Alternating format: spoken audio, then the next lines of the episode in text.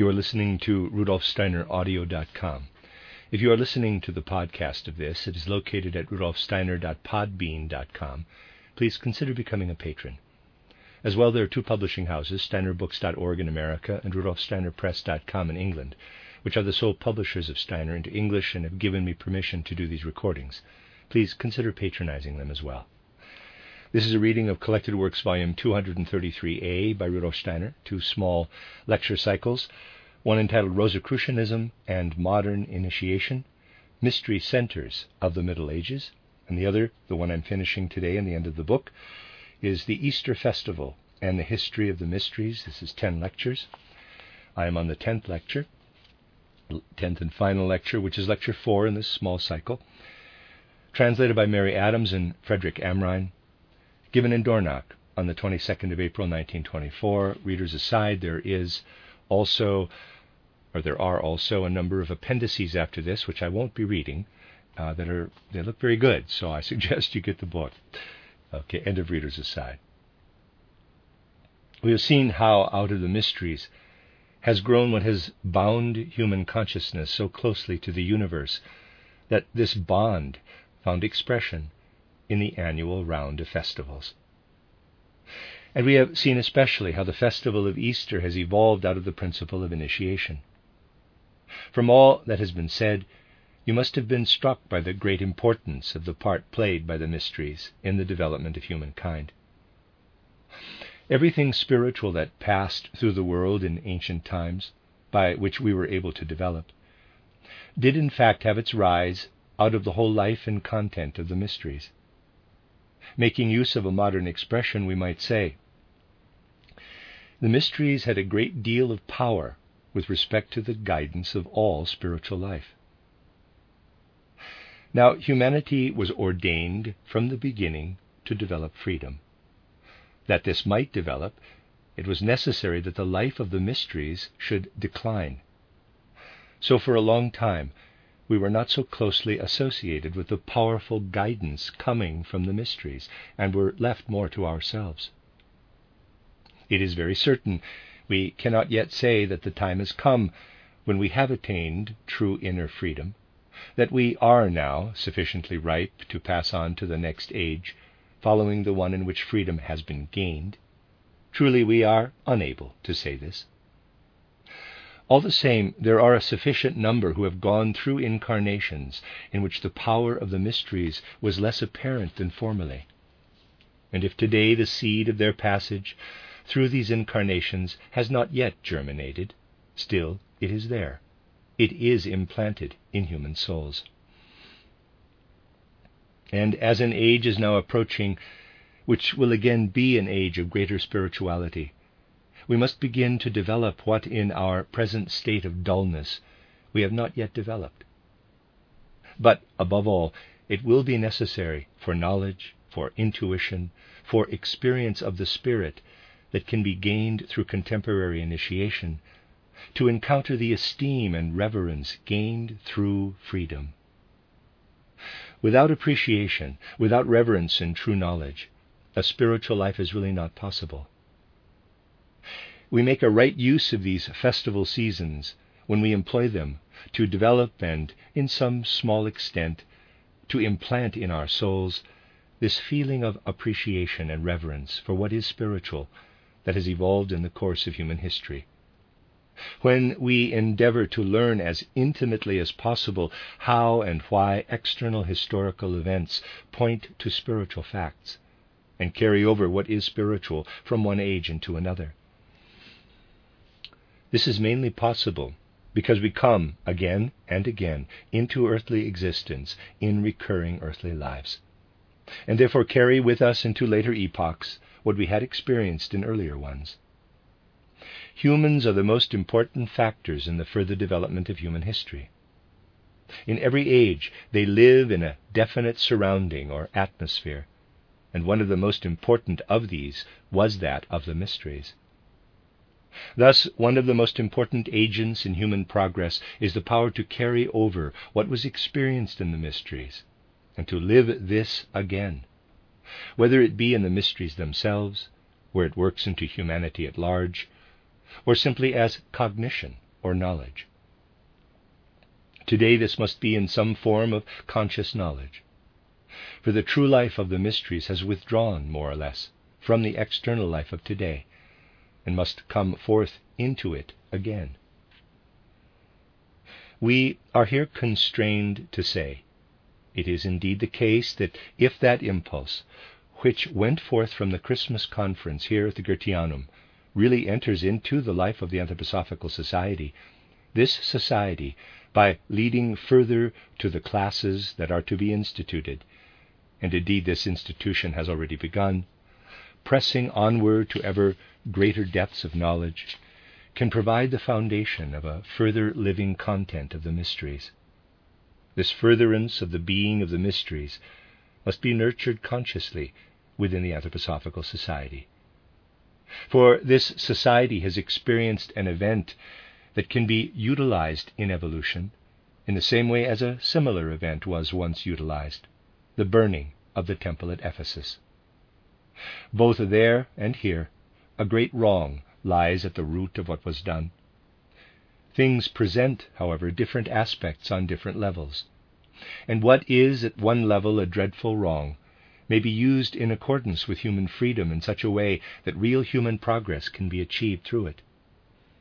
If we are to enter into such matters with understanding, we must grasp them, as I have already said, in as intimate a way as possible. We must study the special way in which the spiritual things of the world were cultivated in the mysteries. I indicated in the last lecture how, out of the spiritual observation of the constellations of the sun and moon, as practiced in the mysteries, the fixing of the annual festival of Easter was determined. Further, that the other planets were regarded from the point of view of the moon.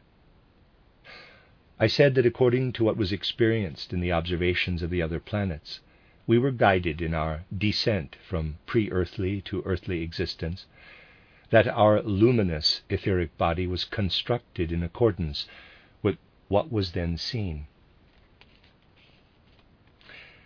Now, if anyone desires to gain some comprehension of how, through the forces of the moon, or rather through the spiritual observations by the moon, these etheric forces were transmitted to humans, this can be done, as we have tried to do, from observation of the cosmos itself, where it is inscribed, where it exists as fact.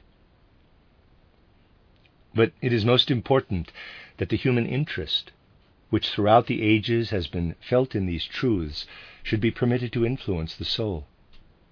Never did human souls and minds take so much interest in the descent of the soul from pre earthly existence. Never was so intimate an interest felt in the last stage of this descent, in our clothing of ourselves with the etheric body, as in the mysteries of Ephesus. In the mysteries of Ephesus, the whole ritual practiced by the goddess of Ephesus, who is named exoterically, in quotes, Artemis, was really directed toward participating in the spiritual blending and interweaving of life in the ether of the universe, in the cosmic ether. We can venture to say that when those taking part in the mystery of Ephesus approached the image of the goddess, an enhancement of perception occurred which amounted to hearing, and what was heard might be given in the sounds of the goddess, somewhat as follows. Quote, I rejoice in all that is fruitful within the wide spreading universal ether. This expression of inward joy on the part of the goddess exercised a very profound influence on all growing, blossoming life in the universal ether.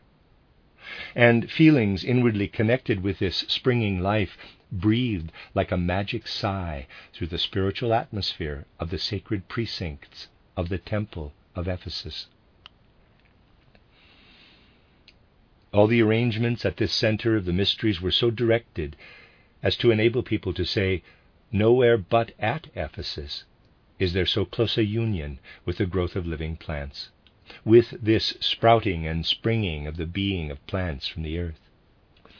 This led to the fact that within those mysteries, especially clear instructions were given concerning those secrets of the moon of which I spoke in the last lecture, and which were for the special purpose of bringing an understanding of such things to the souls of those who were adherents of the Ephesian mysteries. To feel ourselves as a form of light was an individual experience for each of these Ephesian pupils and initiates. For it was a real and living fact to them that their forms of light came to them through the moon. The instruction they received was somewhat as follows Those able to let the instructions they received in the places of consecration work on them were entirely taken up with this self construction out of sunlight that came to them by way of the moon. They then heard, as if coming to them from the sun, the tones y, o, ah. They knew that these tones, y, o, ah, stimulated their ego and their astral body. Y, o, equal the ego and astral body, and they perceive the approach of the etheric light body in the ah, forming together y, o, ah. When these tones vibrated within the neophytes for initiation, they were conscious of their ego, of their astral body and etheric body. Then it was as if there rang forth from the earth, for we were now entered into the cosmos, something which enforced the y, o, a, making of it e, v, y, o, a. It was the forces of the earth that revealed themselves in the e, v. The neophyte now felt his whole human being in the y, o, a. He felt a premonition of the physical body, as it was first on earth in the consonants which accompanied the vocalization, which in the y, o, a indicated the ego, the astral body, and the etheric body. It was the experiencing of himself in the y, o, a that enabled the pupil of the Ephesian mysteries to experience the final steps in his descent from the spiritual world. At the same time, the consciousness of the y o a was such that they felt themselves to be in the light, that they were this tone, y o a.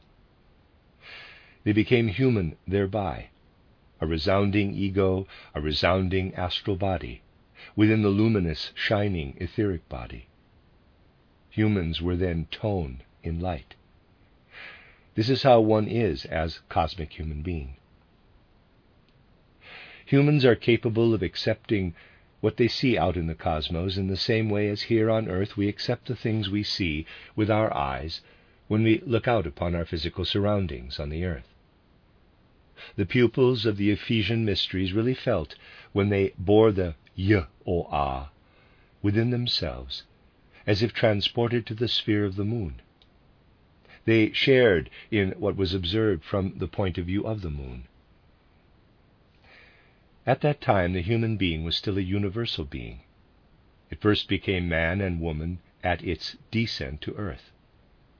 But we then felt we were transported to the realms of pre earthly existence, though aware of the approach of what was earthly.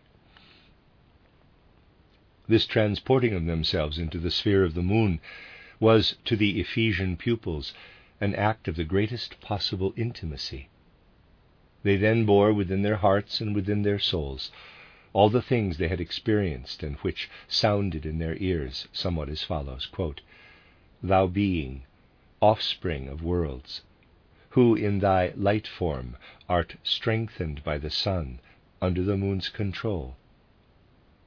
Thou art endowed by Mars with his creative resonance, with Mercury's swinging movement of thy limbs enlightened by the rays of Jupiter's wisdom and by the love bearing beauty of Venus. And Saturn's age old spiritual inwardness consecrates thee to life in space, to growth in time.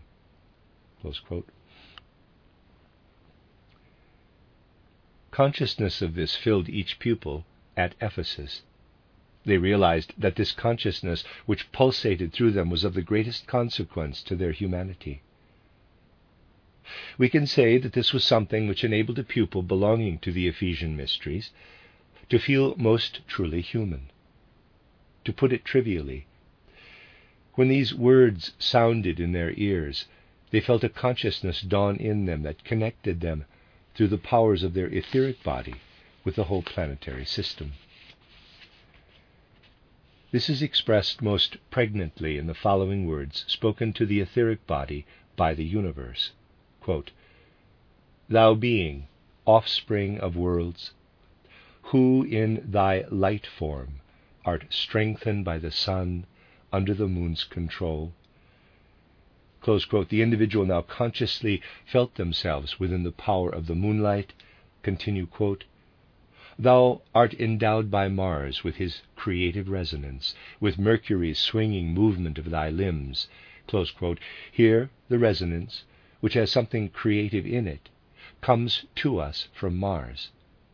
And what imparts power to our limbs, that enables us to become beings of movement, comes from Mercury. Quote, with Mer- Mercury's swinging movement of thy limbs, Quote, From Jupiter, illumination comes to us, quote, enlightened by the rays of Jupiter's wisdom.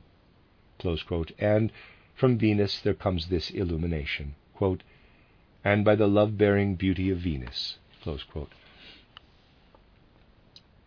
In order that Saturn can gather together all that completes us inwardly and outwardly, preparing us for our descent to earth, clothing us with our physical body, and enabling this physically clothed being who bears God within to carry our life on earth. Quote, and Saturn's age old spiritual inwardness consecrates thee to life in space, to growth in time. From all I have described, you can gather that the spiritual life at Ephesus was inwardly bright and full of color.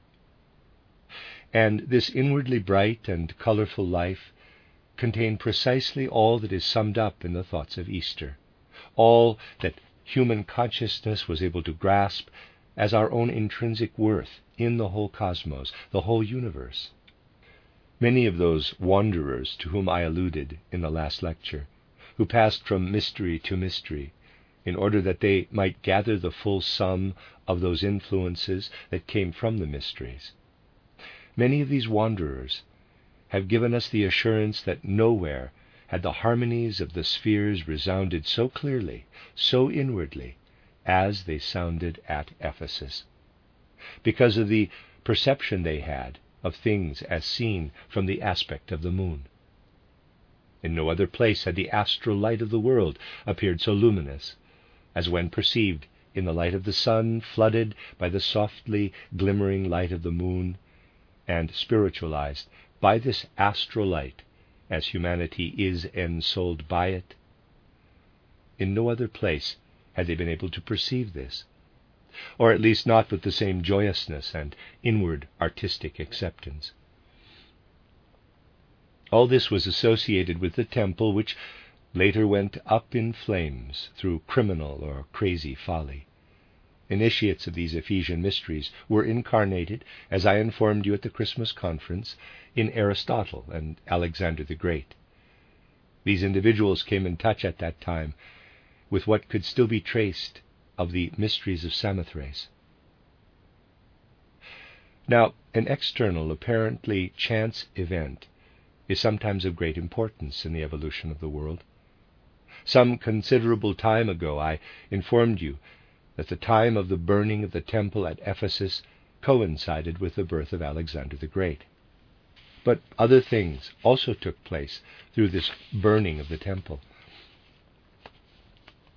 Oh, how manifold and tremendous are the things that have happened in the course of centuries to those who belonged to this temple.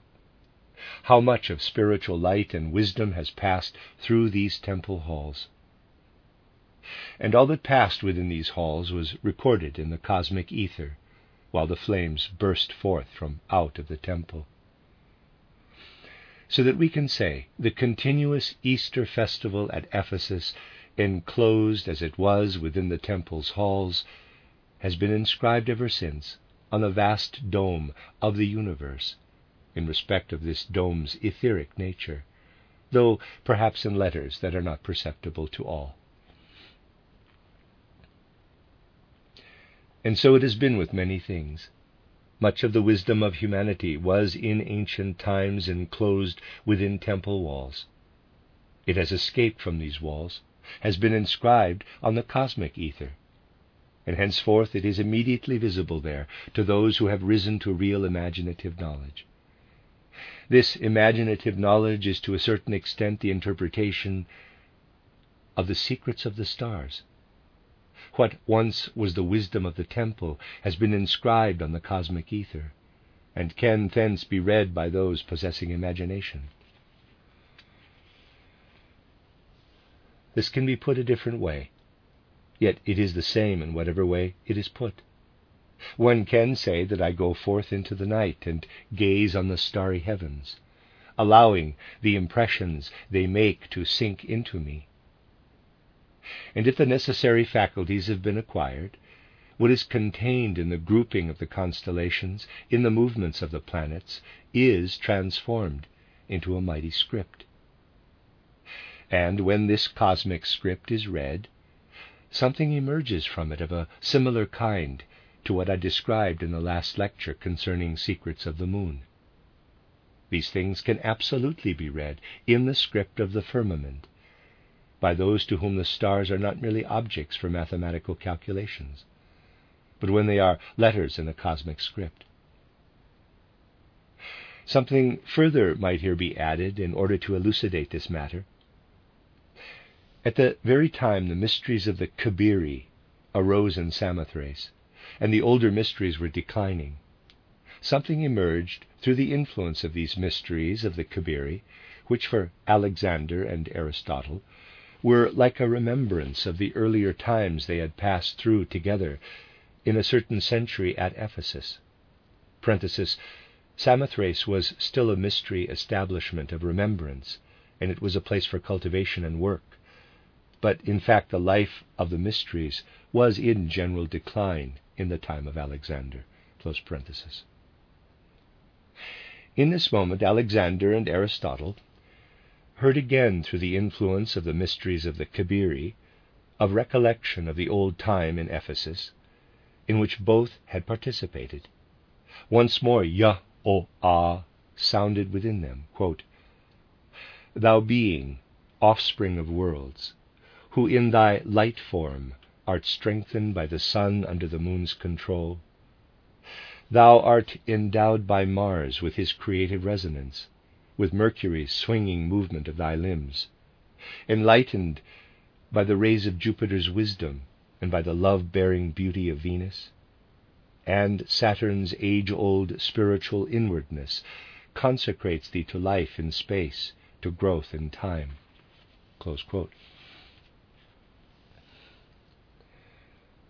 In this remembrance, in this historical remembrance of things long past, there lay a certain power for the creation of something new. From that moment, a power went forth for the creation of something new, a very remarkable new thing, which has attracted very little attention. You must try to understand how this new creation, which proceeded from Alexander and Aristotle, was really brought about. Take some well known poetic work, or any other work, the most beautiful you can find. Take, for instance, a German translation of the Bhagavad Gita, Goethe's Faust, or his play Iphigenia, anything on which you set a high value, and think of its rich and mighty content, such as Goethe's Faust, for example. By what means is this rich content communicated to you, my dear friends? Let us take it that it is communicated to you as is done in the case of the majority of individuals that at some time of your life you read Goethe's Faust. What came to you on this occasion on the physical plane? What was on the paper? Nothing was on the paper but certain combinations of A, B, C, D, E, etc. These combinations were the only means by which the mighty content of Faust was passed on to you. When you know the alphabet, there is nothing on the printed page that is not comprised in its 26 letters. But the rich content of Faust is conjured from the paper in a magic way by means of these letters. It is clear to the eye, EYE, that the repetition of ABC is wearisome. It is the most abstract thing imaginable. Yet this abstract thing, rightly combined, gives you the complete Faust. And now, when that cosmic tone of the moon was heard again, the tone in which Aristotle or Alexander were versed, the meaning of the fire of Ephesus became clear. They knew how this fire had borne out into the far spaces of the cosmic ether the secret of Ephesus. And there now arose in Aristotle the inspiration to establish the cosmic script. Only this cosmic script could not be built on the foundation of A, B, C, D, E, F. But just as ordinary script was founded on letters, the cosmic script was founded on thoughts. In this way, letters of the cosmic script came into being. When I write down the following list, the words are just as abstract as A, B, C, D quantity, quality, attributes, relation, space, time, doing, suffering. You have here a number of ideas. Learn to accomplish with these ideas which were first propounded to Alexander by Aristotle, learn to do with these ideas what you have learned to do with ABCD. You then learn how to read from the cosmos from quantity, quality, relation, space, time, doing, and suffering. In the age of abstraction, something extraordinary occurred in academic logic. Only suppose if in certain schools the concern was not with teaching people to read, but with compiling books in which every possible combinations of ABCD had to be learned AC, AB, BE, and so on. But not so as to learn by this to make use of the letter in a way that could bring any rich content to their souls. This would be to do exactly the same as the world has done to the logic of Aristotle in his logic, what are called categories were put forward. They were learned by heart. But people did not know how to make use of them. This is similar to learning the ABC by heart without knowing how to use it. Reading in the script of the universe can be traced back to something as simple as the learning of ABC is to the content of Faust. In fact, what has been put forward by anthroposophy and can continue to be put forward, is arrived at from these ideas in the same way as the reading of Faust is arrived at by means of letters.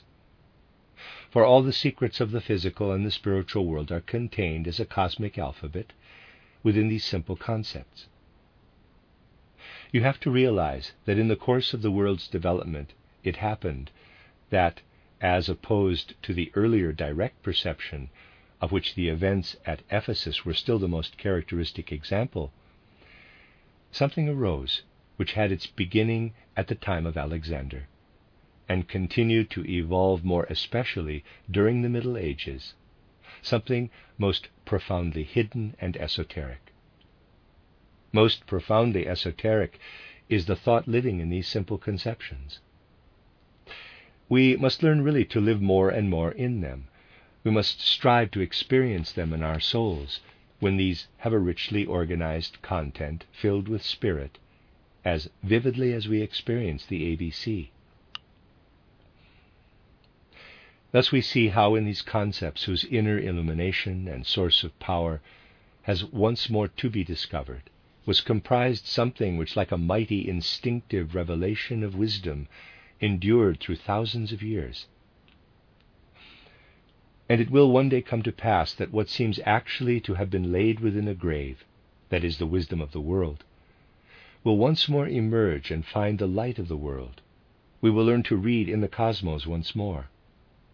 And the resurrection of what has been kept in concealment during the interval of human evolution between the two spiritual epochs will again be experienced.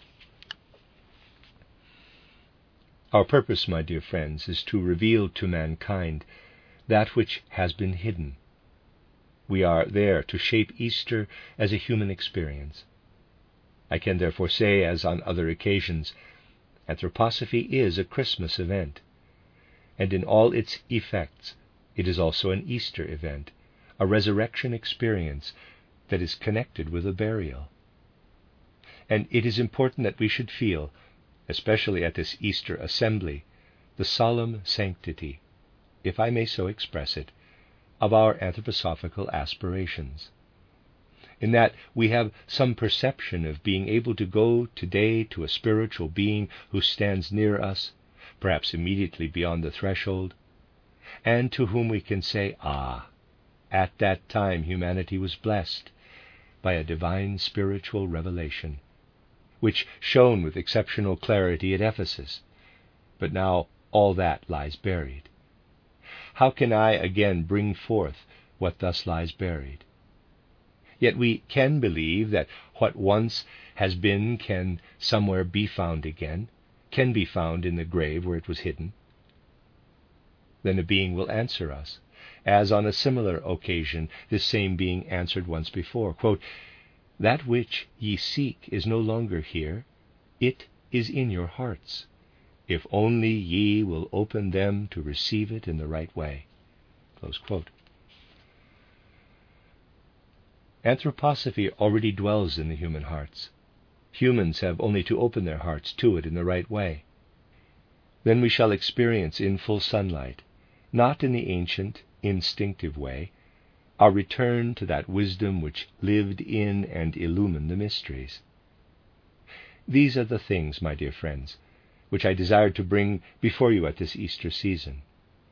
For to fill ourselves with that which, like a sacred breath, can inflame the heart of everyone who holds to anthroposophy, and can bear us with it into the spiritual world, is an impulse which is closely associated with the Christmas conference given at Dornach.